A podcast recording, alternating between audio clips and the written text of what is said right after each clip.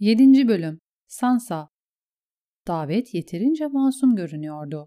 Ama Sansa mesajı ne zaman okusa midesi düğümleniyordu. Yakında kraliçe olacak. Güzel, zengin ve herkes onu seviyor. Neden bir hainin kızıyla birlikte yemek yemek istesin ki? Merak yüzünden olabileceğini düşündü Sansa. Margaery Tyrell yerine geçtiği rakibiyi tartmak istiyordu belki de. Benden rahatsız mı oluyor acaba? Ona karşı husumet beslediğimi mi düşünüyor?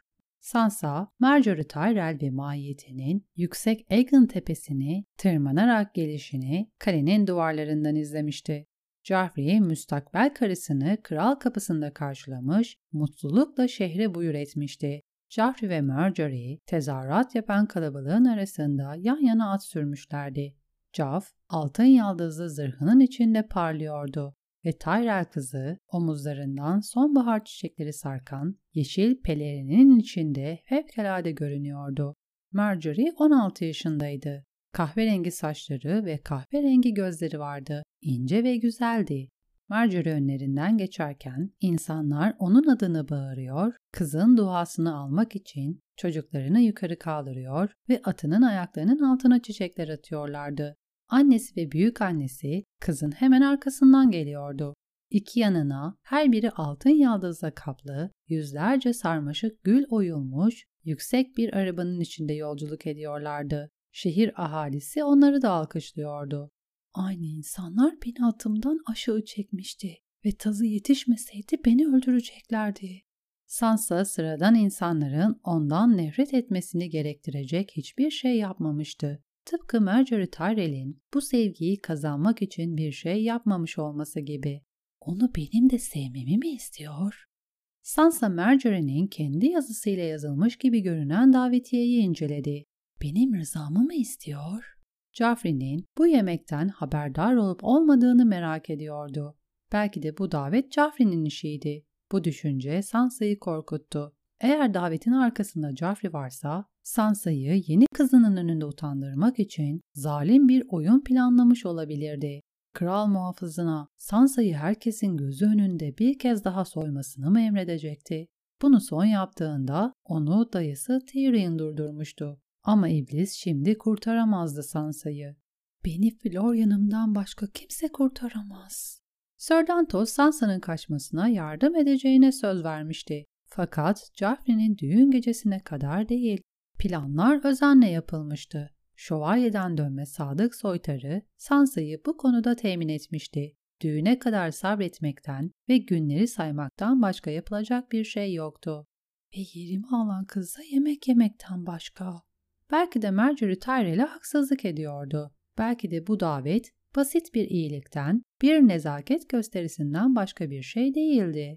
Sadece bir akşam yemeği olabilir. Ama burası Kızılkale'ydi. Burası kral topraklarıydı. Bu isimle anılan ilk kral Joffrey'nin sarayıydı burası. Ve Sansa Stark'ın burada öğrendiği tek şey varsa güvensizlikti. Buna rağmen daveti kabul etmek zorundaydı. Artık hiçbir şeydi Sansa. Bir vatan haininin gözden düşmüş kızı ve isyancı bir lordun yüz karası kardeşi. Joffrey'nin müstakbel kraliçesine hayır diyemezdi.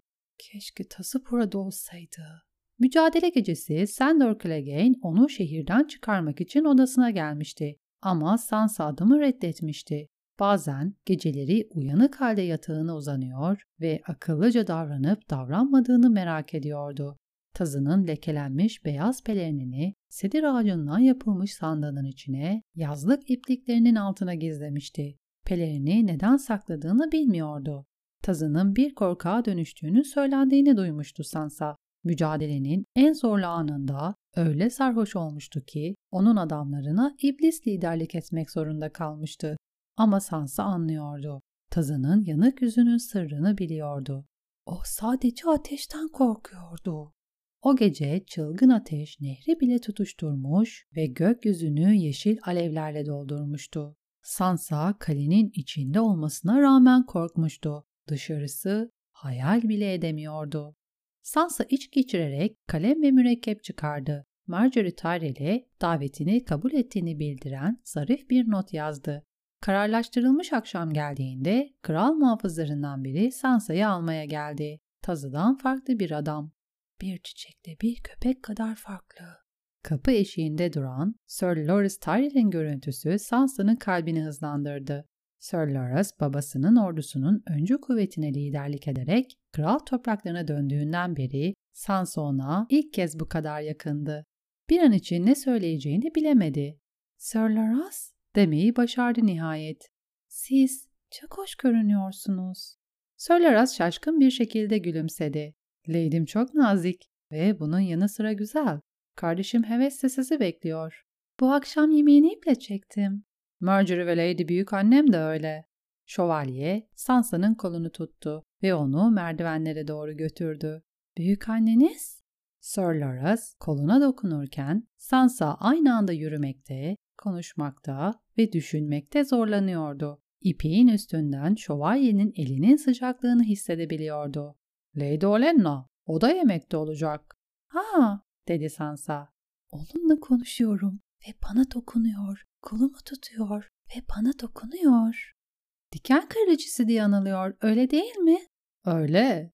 Sir Loras güldü. Şövalye konuşmaya devam ederken, "Gördüğüm en sıcak gülüş," diye düşündü Sansa. "Ama onun huzurunda bu ismi kullanmazsanız iyi olur. Aksi takdirde iğnelenebilirsiniz." Sansa kızardı. Herhangi bir budala bile hiçbir kadının diken kraliçesi diye anılmaktan mutluluk duymayacağını bilirdi. "Belki de Cersei Lannister'ın söylediği kadar aptalım gerçekten." Umutsuzluk içinde şövalyeye söyleyecek, zekice ve cazip bir şeyler düşünmeye çalıştı. Ama aklı onu terk etmişti. Ona ne kadar güzel göründüğünü söylemek üzereydi ki bunu halihazırda söylediğini hatırladı. Delikanlı gerçekten güzeldi. Sansa'nın onunla ilk karşılaştığı zamankinden daha uzun görünüyordu ama hala ince ve zarifti. Sansa böyle harikulade gözleri olan başka bir çocuk görmemişti daha önce. "Çocuk değil gerçi, yetişkin bir erkek, kral muhafızlarından bir şövalye." Loras Tyrell'in beyazlar içinde, Tyrell hanedanının yeşilleri ve altınları içinde olduğundan bile güzel göründüğünü düşündü Sansa. Şimdi şövalyenin üstündeki tek renk, pelerininin yakasını kopçalayan broştu. Yumuşak, sarı altından oyulmuş ve narin yeşim taşı yapraklarının içine yuvalanmış yüksek bahçe gülü. Ser Balon Swann geçmeleri için Megga'nın kapısını tuttu. O da beyazlara bürünmüştü. Ama beyazlar Sir Loras'ta durduğu gibi durmuyordu onda. Kazıklı hendiğin karşısında iki düzine adam kılıç ve kalkanlarla talim yapıyordu. Kale çok kalabalık olduğundan dış avlu çadırlarını kurmaları için konuklara tahsis edilmişti. Talim yapmak için küçük iç avlular kalmıştı sadece. Redwyne ikizlerinden biri Sir Talith tarafından geri itiliyordu. Gözler kalkanındaydı. Uzun kılıcını her kaldırışında oflayıp pıflayan tıknaz Sir Kenos, Ozni Karakazan karşısında durumunu koruyormuş gibi görünüyordu. Ama Ozni'nin abisi Sir Osfright, kurbağa suratlı yaver, Moros Silint'i vahşice cezalandırıyordu. Kılıçlar körleştirilmiş de olsa, yarın sabah Silint'in vücudunda pek çok morluk olacaktı. Talim yapanları izlemek bile Sansa'yı titretiyordu.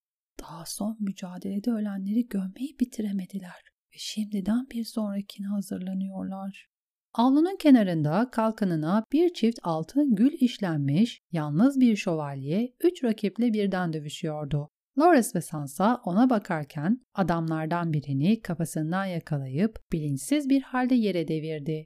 "Abiniz mi?" diye sordu Sansa. "Evet lady'm," dedi Sir Loras. "Garlan ekseriyetle üç adama karşı talim yapar. Hatta bazen dört. Bir mücadelede çok ender olarak teke tek dövüşüldüğünü söyler. Bu yüzden hazırlıklı olmak ister." "Çok cesur olmalı." "Büyük bir şövalyedir," diye karşılık verdi Sir Loras. "Doğrusu benden daha iyi bir kılıçtır. Ama ben daha iyi bir mızrağım." "Hatırlıyorum," dedi Sansa. "Kusursuz bir binicisiniz Sir." "Lady'm bunu söylemekle nezaket gösteriyor. Beni ne zaman ata binerken gördü?" "El turnuvasında, hatırlamıyor musunuz? Bir süvari atı sürüyordunuz ve kalkanınızda yüzlerce çeşit çiçek vardı. Bana bir gül vermiştiniz. Kırmızı bir gül. O gün beyaz gülleri başka kızlara atmıştınız." Bu konudan bahsetmek Sansa'nın kızarmasına sebep olmuştu. hiçbir zaferin güzelliğimin yarısı etmeyeceğini söylemiştiniz. Sir Loras mütevazi bir şekilde gülümsedi. Gözleri olan her adamın görebileceği basit bir gerçekten bahsetmiştim. Hatırlamıyor, diye fark etti Sansa şaşkınlıkla. Sadece nezaket gösteriyor. Ne beni hatırlıyor ne de gülü. Hiçbirini hatırlamıyor. O gülün bir anlamı olduğundan çok emindi Sansa. Her şey anlamına geldiğinden. Kırmızı bir gül, beyaz değil. Sir Robert Royce'u atsız bırakmanızdan sonraydı, dedi umutsuzca. Şövalye elini Sansa'nın kolundan çekti. Robert'ı fırtına burnunda öldürdüm Lady. Böbürlenmiyordu. Sesi üzgündü. Robert ve Kral Renly'nin gökkuşağı muhafızlarından bir şövalye daha. Evet. Sansa kadınların kuyu başında bundan bahsettiğini duymuştu ama bir an için unutmuştu. Lord Renly'nin öldürüldüğü zamanda değil mi? Zavallı kardeşiniz için nasıl da korkunç bir şey. Margaery için mi? Loras'ın sesi gergindi. Şüphesiz. Ama o acı köprüdeydi. Görmedi. Görmese de duyduğunda... Sir Loras kılıcının kabzasını hafifçe okşadı. Kılıcın sapı beyaz deriyle kaplanmıştı. Kabza topuzu kaymak taşından yapılmıştı. Renly öldü. Robert da öyle. Onlardan bahsetmek neye yarar? Şövalyenin sesindeki keskinlik Sansa'yı şaşırttı. Ben, Lord'um, ben sizi gücendirmek istememiştim.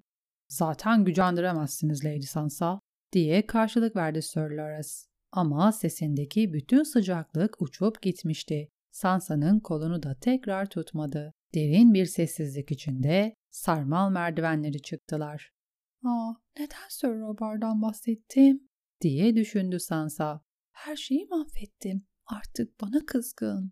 Durumu telafi etmek için söyleyecek bir şeyler düşünmeye çalıştı. Ama aklına gelen bütün kelimeler yavan ve zayıftı. Sessiz ol, yoksa her şeyi daha beter edeceksin, dedi kendine. Lord Mace Tyrell ve mahiyeti, kraliyet septinin arkasındaki taş çatılı iç kaleye yerleştirilmişti. Kral kutsanmış beyler, kız kardeşlerini görüp şehvetli arzulara kapılmamak için onları buraya hapsetmişti ve kaleye o zamandan beri Bakire Zindanı deniyordu. Kalenin yüksek ve oymalı kapılarının önünde yaldızlı miğferler ve kenarlarına altın rengi saten dikilmiş yeşil pelerinler giyen iki muhafız duruyordu. Göğüslerine yüksek bahçenin altın gülü işlenmişti. Geniş omuzlu, ince belli, olağanüstü kaslı adamların ikisi de iki metrelikti. Sansa yüzlerini görebilecek kadar yaklaştığında onları birbirinden ayırt edemedi. Aynı güçlü çeneye, aynı koyu mavi gözlere, aynı kızıl bıyıklara sahiplerdi. Sir Loras'a "Kimler?" diye sordu Sansa. Az önceki utandırılmışlığı bir an içinde unutuldu. "Büyükannemin şahsi muhafızları," dedi Sir Loras. "Anneleri onlara İrik ve Erik adlarını vermiş. Ama büyükannem ikisini birbirinden ayırt edemediği için onlara sağ ve sol diyor." Sağ ve sol kapıları açtılar. Margaery Tyrell kısa merdivenlerin başında bizzat belirdi ve konuğunu karşılamak için basamaklara indi. "Lady Sansa," dedi. "Geldiğiniz için çok memnunum. Lütfen buyurun." Sansa müstakbel kraliçesinin önünde diz çöktü. "Bana büyük bir onur bahşettiniz majesteleri. Bana Margaery diyemez misiniz? Lütfen kalkın. Loras, Lady Sansa'nın ayağa kalkmasına yardım et. Size Sansa diyebilir miyim?" "Nasıl isterseniz." Sir Loras, Sansa'nın kalkmasına yardım etti. Margaery abisini kardeşçe öperek gönderdi ve Sansa'nın elini tuttu.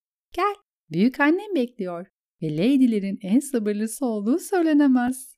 Şöminede ateş çıtır diyordu. Yere hoş kokulu, kabarık halılar serilmişti. Uzun ahşap masada bir düzine kadın oturuyordu. Sansa sadece Lord Tyrell'in uzun boylu ve vakur karısı Lady Ellery'i tanıyordu. Kadının gümüşi saç örgüsüne mücevherli halkalar takılmıştı. Diğer takdimleri Margaery yaptı. Üç Tyrell kuzeni vardı. Megga, Alla, Eleanor. Üçü de Sansa'ya yakın yaşlardaydı.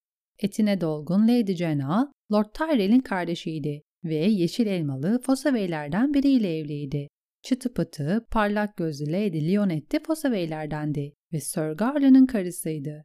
Rahibe Nisterica'nın çiçek bozuğu çirkin bir yüzü vardı ama neşeli bir kadınmış gibi görünüyordu. solgun ve zarif Lady Graceford bir çocuk taşıyordu ve Lady Bolwer bir çocuktu. sekiz yaşından büyük olamazdı. Güleç anlamına gelen Mary, Sansa'nın şamatacı ve tombul Meredith Crane için kullanacağı kısa isimdi.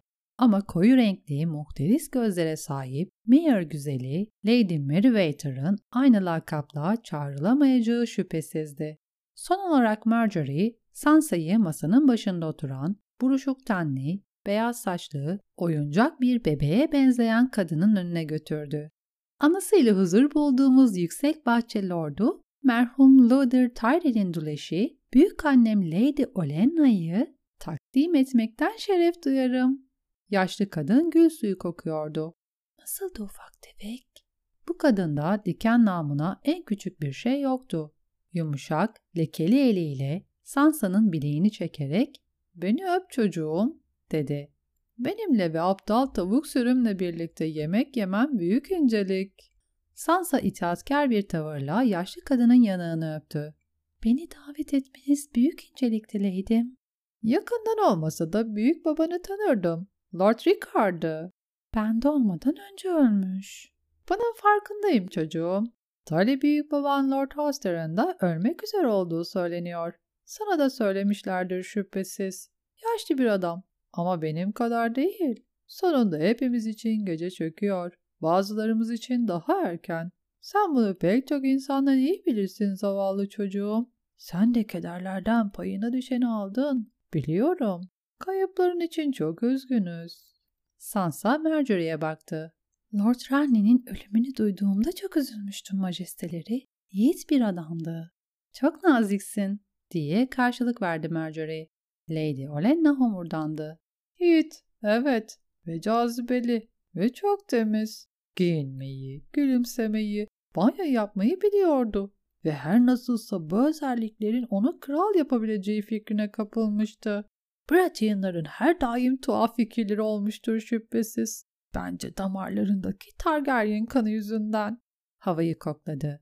"Zamanında beni bir Targaryen'la evlendirmek istemişlerdi. Ama ben buna engel oldum." "Renly cesur ve nazikti büyük anne," dedi Margaery.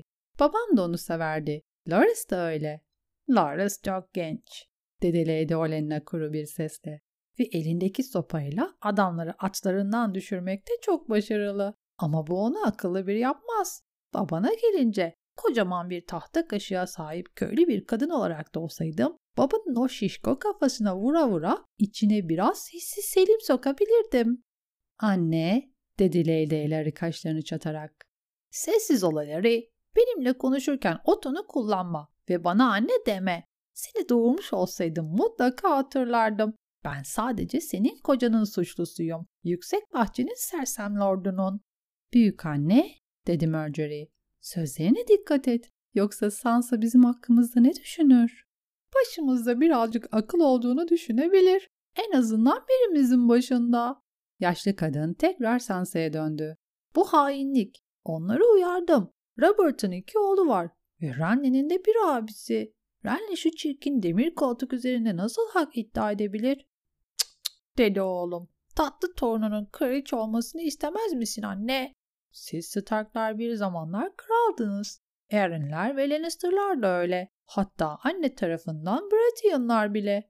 Ama Tyrell'ler ejderha Aegon gelip de gerçek menzil kralını ateş tarlasında kızartana kadar kahyadan başka bir şey değildiler.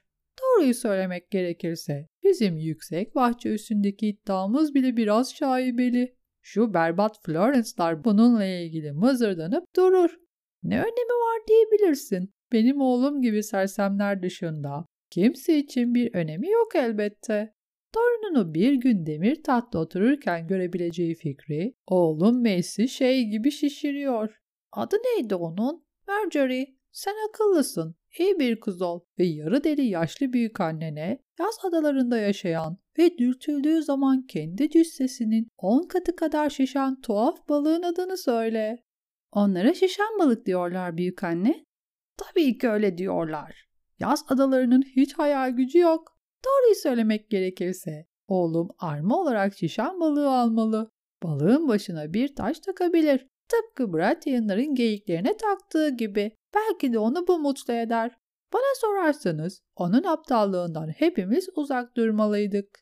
Ama inek bir kere sığıldıktan sonra sütü tekrar memesinden içeri sokmanın bir yolu yok. Lord Şişen Balık o tacı Renly'nin kafasına taktığında hepimiz dizlerimize kadar pisliğe battık. İşte şimdi buradayız. Başladığımız işi bitirmek için. Buna sen ne diyeceksin Sansa? Sansa'nın ağzı açılıp kapandı. Kendini şişen balık gibi hissediyordu. Tyrell'lerin soyu kart yeşilere kadar uzanır, dedi. O kadar kısa zaman içinde bulabildiği en iyi cevap buydu. Diken kraliçesi güldü. Florence'lar, Rowan'lar, o kartlar ve güneydeki soylu ailelerin yarısından çoğu gibi. Rivayete göre Gart, tohumlarını bereketli topraklara saçmayı severdi. Ellerinin yeşil olmasına şaşmamak gerekir. Sansa diyerek araya girdi Lady Ellery. Çok acıkmış olmalısın. Birlikte bir parça yaban domuzu ve biraz limonlu kek yiyelim mi? Limonlu keki çok severim, diye itiraf etti Sansa. Bize de öyle söylenmişti, dedi. Susturulmaya hiç niyeti olmayan Lady Olenna. Ver istenen yaratık bu bilgi için müteşekkir olmamız gerektiğini düşünüyor gibiydi. Doğruyu söylemek gerekirse bir hadımın ne işe yaradığını asla anlayamadım. İşe yarar parçaları kesilmiş erkekler gibi görünüyorlar bana. Ellery, yemeği getirmelerini söyleyecek misin? Yoksa açlıktan ölmemi mi bekliyorsun? Buraya yanıma otursansa şu gördüklerinden çok daha az sıkıcıyım ben. Umarım soytarılardan hoşlanıyorsundur. Sansa eteklerini düzeltip oturdu. Bence soytarılar... Lady'm, siz renkli kıyafetler giyen soytarılardan mı bahsediyorsunuz? Bu durumda tüyler takanlardan. Kimden bahsettiğimi düşünmüştün Sansa? Oğlumdan mı? Yoksa bu latif lady'lerden mi? Hayır, yüzün kızarmasın. Şu saçlarınla birlikte nar gibi görünmene sebep oluyor. Doğruyu söylemek gerekirse bütün erkekler soytarıdır. Ama renkli kıyafetler giyenler taş takanlardan daha komik görünür. Margaery, çocuğum, yağ toparını çağır. Bakalım Lady Sansa'yı gülümsetebilecek miyiz? Diğerleriniz, oturun. Size her şeyi ben söylemek zorunda mıyım? Sansa, torunuma bir koyun sürüsünün hizmet ettiğini düşünüyor olmalı. Yağ toparı yemeklerden önce geldi. Sarı, yeşil tüylü bir soytarı kıyafeti giymiş, başına horoz ibiği takmıştı. Olağanüstü şişmandı. Üç ay olan kadar büyüktü. Salona parende atarak girdi. Masanın üstünde zıpladı ve Sansa'nın önüne devasa bir yumurta koydu. "Kurun Lady'm," dedi. Sansa yumurtayı kırdığında içinden onlarca sarı civciv çıktı ve dört bir yana koşuşmaya başladılar. "Yakalayın!" diye bağırdı yağ toparı. Küçük Lady Bolwer civcivlerden birini yakaladı ve soytarıya verdi. Soytarı kafasını geriye attı. Civcivi kocaman ağzına tıkıştırdı ve bütün halinde yutmuş gibi göründü. Geğirdiğinde burnundan sarı tüyler çıktı. Lady Bolwer üzüntüyle ağlamaya başladı ama civciv elbisesinin yeninden sürünerek çıkıp kolunda yürümeye başladığında kızın hıçkırıkları bir mutluluk çığlığına dönüştü. Hizmetçiler pırasa ve mantar çorbasını getirirken yağ toparı portakallarla hokkabazlık yapmaya başladı.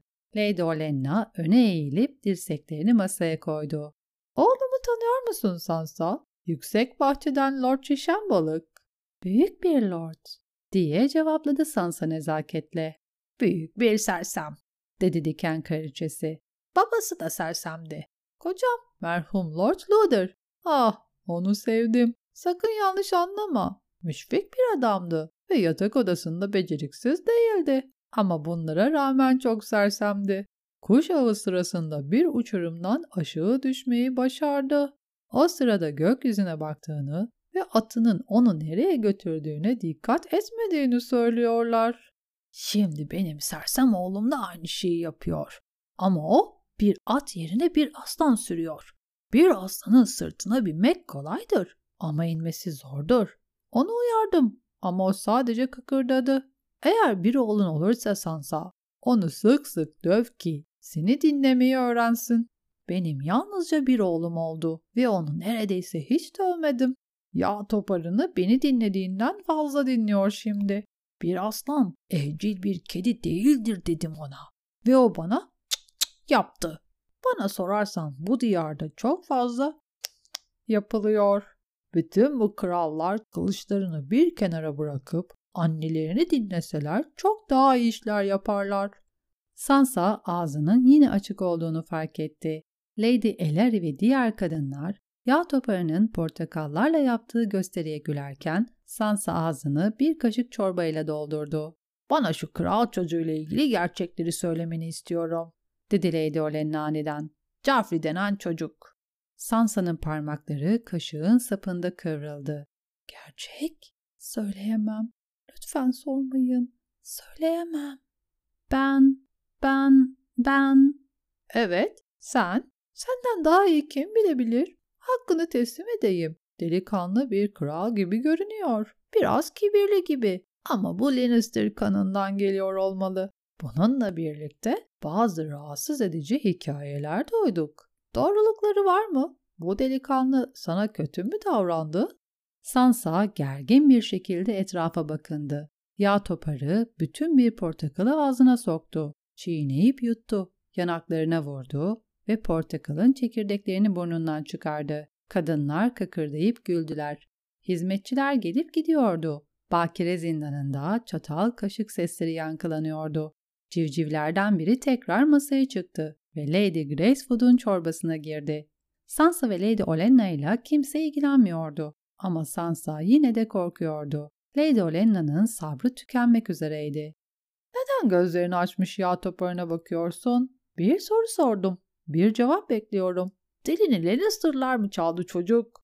Ser Dontos sadece Tanrı korusunda özgürce konuşması için uyarmıştı Sansa'yı. "Joff, Kral Joffrey, o majesteleri çok nazik ve yakışıklıdır ve bir aslan kadar cesurdur." "Evet, bütün Lannister'lar aslandır ve Tyrell'lerin osuruğu gül kokar," dedi yaşlı kadın. "Ama ne kadar nazik. Ne kadar zeki, iyi bir kalbi ve halim bir eli var mı? Bir kral olabilecek kadar mert mi? Margaery'i el üstünde tutacak ve ona şefkatli davranacak mı? Onun onurunu kendi onuru gibi koruyacak mı?" "Evet," diye yalan söyledi Sansa. "Joffrey çok, çok yakışıklıdır." "Bunu söylemiştin. Bazıları senin yağ toparı kadar büyük bir aptal olduğunu söylüyor ve ben onlara inanmaya başlıyorum. Yakışıklı, Mercury'e güzelliğin ne değeri olduğunu öğretmiş olmayı umuyorum. Bir soytarının osuruğundan değersizdir. Parlak alev her yanında yakışıklıydı. Ama buna rağmen bir canavardı. Soru şu, Joffrey ne?" Kadın masanın yanından geçen bir hizmetçiyi yakalamak için uzandı. "Pırasadan hoşlandığım söylenemez. Bu çorbayı götür ve bana peynir getir." "Peynir limonlu kekten sonra servis edilecektim." "Peynir ben ne zaman istersem o zaman servis edilecek ve ben şimdi servis edilmesini istiyorum." Yaşlı kadın tekrar Sansa'ya döndü. "Korkuyor musun çocuğum?" "Korkmana gerek yok. Burada kadın kadınayız. Bana gerçekleri söyle. Sana hiç zarar gelmeyecek." "Babam her zaman gerçekleri söylerdi." Sansa fısıltıyla konuşuyordu. Buna rağmen kelimeleri ağzından çıkarmak zordu. "Lord Eddard, evet. Böyle bir şöhreti vardı ama buna rağmen onu hain ilan edip kafasını aldılar." Yaşlı kadının gözleri Sansa'ya saplandı. Bakışları kılıç ucu kadar parlak ve keskindi. "Joffrey," dedi Sansa. "Bunu Joffrey yaptı. Merhametli olacağına dair söz vermişti bana. Ama babamın kafasını kesti. Bunun merhamet olduğunu söyledi. Beni siperleri çıkarıp ona bakmaya zorladı. Kafaya ağlamamı istiyordu ama..." Sansa birdenbire durdu ve eliyle ağzını kapadı. "Çok fazla konuştum. Tanrılar yardım edin. Duyacaklar. Biri onlara söyleyecek." "Devam et." Israr eden Margaery'di. Joffrey'nin müstakbel kraliçesi. Kızın ne kadar duyduğunu bilmiyordu Sansa. "Yapamam. Ya Joffrey'e söylerse beni mutlaka öldürür ya da beni Sir eline verir." "Ben öyle demek istemedim. Benim babam bir vatan hainiydi. Abim de hain. Ben hain kanı taşıyorum. Lütfen başka bir şey söyletmeyin bana." "Sakinleş çocuk," diye emretti diken kraliçesi. "Çok korkuyor büyük anne, baksana." Yaşlı kadın yağ toparına seslendi. "Soytarı, bize bir şarkı söyle." "Uzun bir şarkı bulmalıyım." "Ayı ve güzel bakire iyi olur." "Olur," dedi kocaman soytarı. "Gerçekten iyi olur. Amuda kalkıp mı söyleyeyim leydim?" "Amuda kalkarsan daha iyi mi söyleyeceksin?" "Hayır." "O halde ayaklarının üstünde dur. Şapkanın düşmesini istemeyiz. Hatırladığım kadarıyla saçlarını hiç yıkamıyorsun." "Leydim nasıl emrederse." Yağ toparı tumturaklı bir reverans yaptı. Gürültülü şekilde giyirdi. Doğruldu, göbeğini saldı ve kükredi. "Bir ayı vardı, bir ayı, bir ayı. Baştan ayağa karaydı ve kıllarla kaplıydı." Lady Olenna öne eğildi. "Ben henüz senden bile küçük bir kızken Kızılkale'nin duvarlarının kulakları olduğu iyi bilinirdi. Pekala, biz kızlar rahatça konuşurken o kulaklar şarkı dinleyecek." "Ama," dedi Sansa, "bir his, o duyar, o her zaman."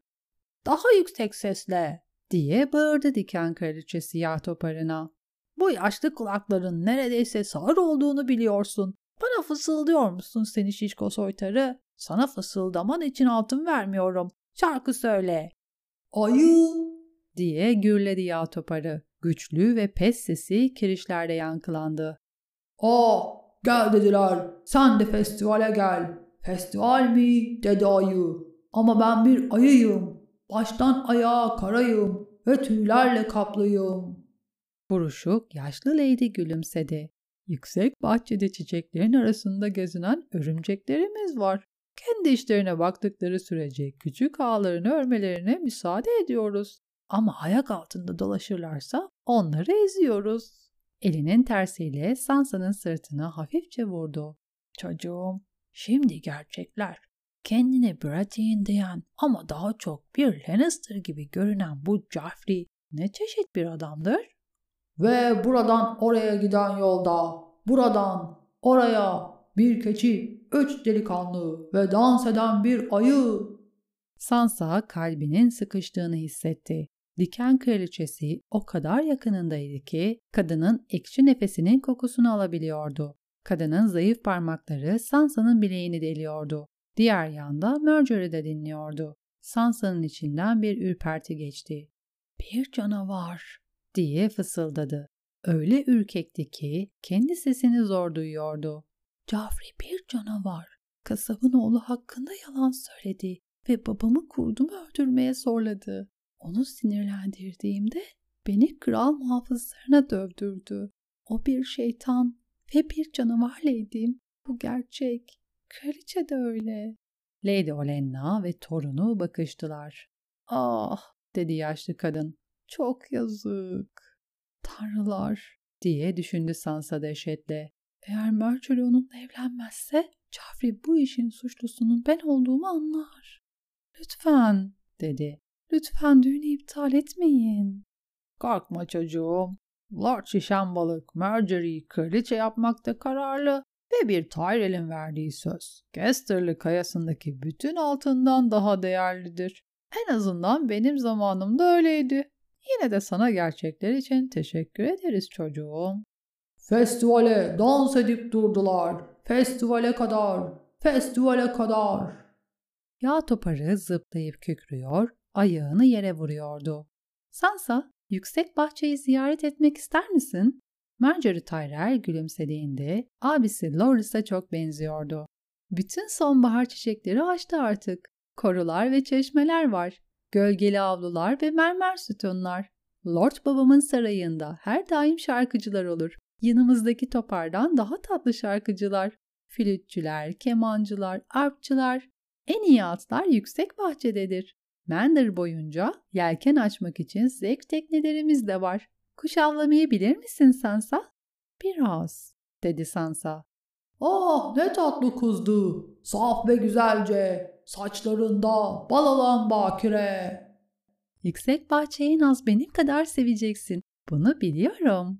Margaery, Sansa'nın alnına düşen bir bukle saçı eliyle geri taradı. "Bir kez gördüğünde oradan ayrılmak istemeyeceksin. Ve belki Ayrılmak zorunda da kalmazsın. Saçları, saçları, saçlarında bağlan Bakire. Sus çocuk, dedi diken kraliçesi sertçe. Sansa, Yüksek Bahçe'yi ziyaret etmek istediğini söylemedi henüz. Ha, ama isterim, dedi Sansa. Yüksek Bahçe her zaman hayalini kurduğu yere benziyordu.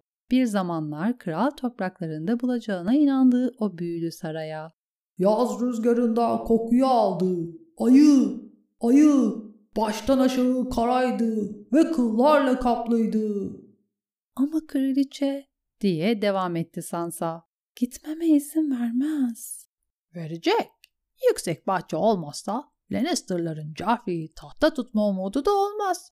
Eğer oğlum sersem lord isterse kraliçenin bu arzuyu yerine getirmekten başka seçeneği kalmaz. Yapar mı? Diye sordu Sansa. İster mi? Lady Olenna kaşlarını çattı. Ona bir seçenek vermeye gerek görmüyorum. Gerçek niyetimizle ilgili bir fikri olmayacak elbette. Yaz rüzgarında kokuyu aldı. Sansa alnını buruşturdu. Gerçek niyetimiz nedir Lady'm? Kokladı, kükredi ve kokuyu aldı. Yaz rüzgarında bal vardı. Seni kazasız belasız evlendirmek çocuğum, dedi yaşlı kadın. Yağ toparı eski şarkıyı söylerken. Torunumla. Sir Loras'la evlenmek. Sansa'nın nefesi kesilmişti. Pırıl pırıl, safir zırhının içinde ona bir gül uzatan Sir Loras'ı hatırladı. Beyaz ipekler içinde saf, masum ve güzel görünen Sir Loras'ı. Gülümsediği zaman ağzının kenarında beliren gamzeyi, gülüşündeki tatlılığı, dokunuşundaki sıcaklığı. Loras'ın gömleğini çıkarıp altındaki pürüzsüz teni okşamanın, ayak parmaklarının ucunda yükselip onu öpmenin, parmaklarını kahverengi gür saçlarının içinden geçirmenin ve onun koyu kahverengi gözlerinde kaybolmanın nasıl olacağını sadece hayal edebilirdi Sansa. Boğazına kadar kızardı.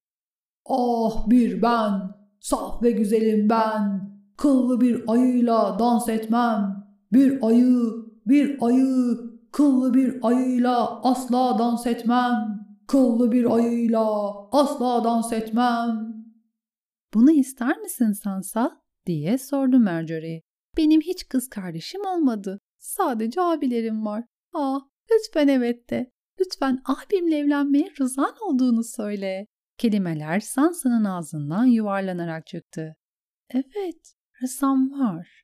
Bunu her şeyden çok isterim. Sir Loras'la evlenmek, onu sevmek. Loras? Lady Olenna sinirlenmiş gibiydi.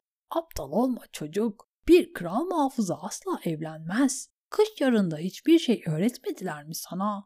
Torunum Vilas'tan bahsediyorduk. Senin için biraz yaşlı olabilir ama çok tatlı bir delikanlıdır. Benim sersem oğluma hiç benzemez ve bunun yanı sıra Yüksek Bahçe varisidir. Sansa başının döndüğünü hissetti. Kafası bir an için Loras'ın hayalleriyle doluydu ve bir sonraki an bütün hayalleri paramparça olmuştu. Vilas, Vilas, ben, dedi aptal gibi.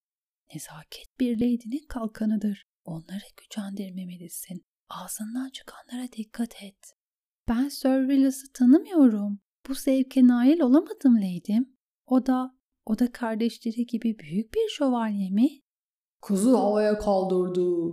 Ayı, ayı. Hayır, dedi Margaery. O yemin etmedi. Lady Olenna kaşlarını çattı. Kıza gerçeği söyle. Zavallı delikanlı sakat. Gerçek bu. Yaverken yaralandı. İlk turnuvasında. Diye açıkladı Margaery. Atı devrildi ve bacağını ezdi. Şu yılan Dornlu'nun suçu. Oberyn Martell'in. Adamın üstadı da suçlu. Ben bir şövalye istedim. Sen bir ayısın. Bir ayı, bir ayı. Baştan aşağı ve kılla kaplı. Vilas'ın ayağı sakattır ama sağlam bir kalbi vardır, dedi Margaery. Ben küçük bir kızken bana kitaplar okurdu ve benim için yıldızların resmini çizerdi. Onu sen de bizim kadar seveceksin Sansa. Güzel kız ağladı, tekme attı ama saçlarındaki balı yaladı. Saçları, saçları, saçlarındaki balı yaladı. "Onunla ne zaman tanışabilirim?" diye sordu Sansa tereddütle. "Yakında," diye söz verdi Margaery. "Joffrey ve ben evlendikten sonra Yüksek Bahçe'ye gittiğinde büyükannem seni götürecek." "Götüreceğim," dedi yaşlı kadın hafifçe gülümseyip Sansa'nın elini tutarak. "Götüreceğim gerçekten." "Sonra kız içini çekti, inledi, havayı tekmeledi. Benim ayım diye şarkı söyledi. Benim ayım çok güzel. Sonra buradan oraya gittiler birlikte. Ayı, ayı ve güzel bakire." Yağ toparı şarkının son satırında kükredi. "Ayı, ayı ve güzel bakire." Havaya zıpladı ve masadaki kadehleri titreten bir darbeyle iki ayağının üstüne indi. Kadınlar alkışlayıp güldüler. "Bu korkunç şarkının asla bitmeyeceğini düşünmüştüm," dedi diken kraliçesi. "Ama bakın, peynirim de geldi." Yedinci bölümün sonu.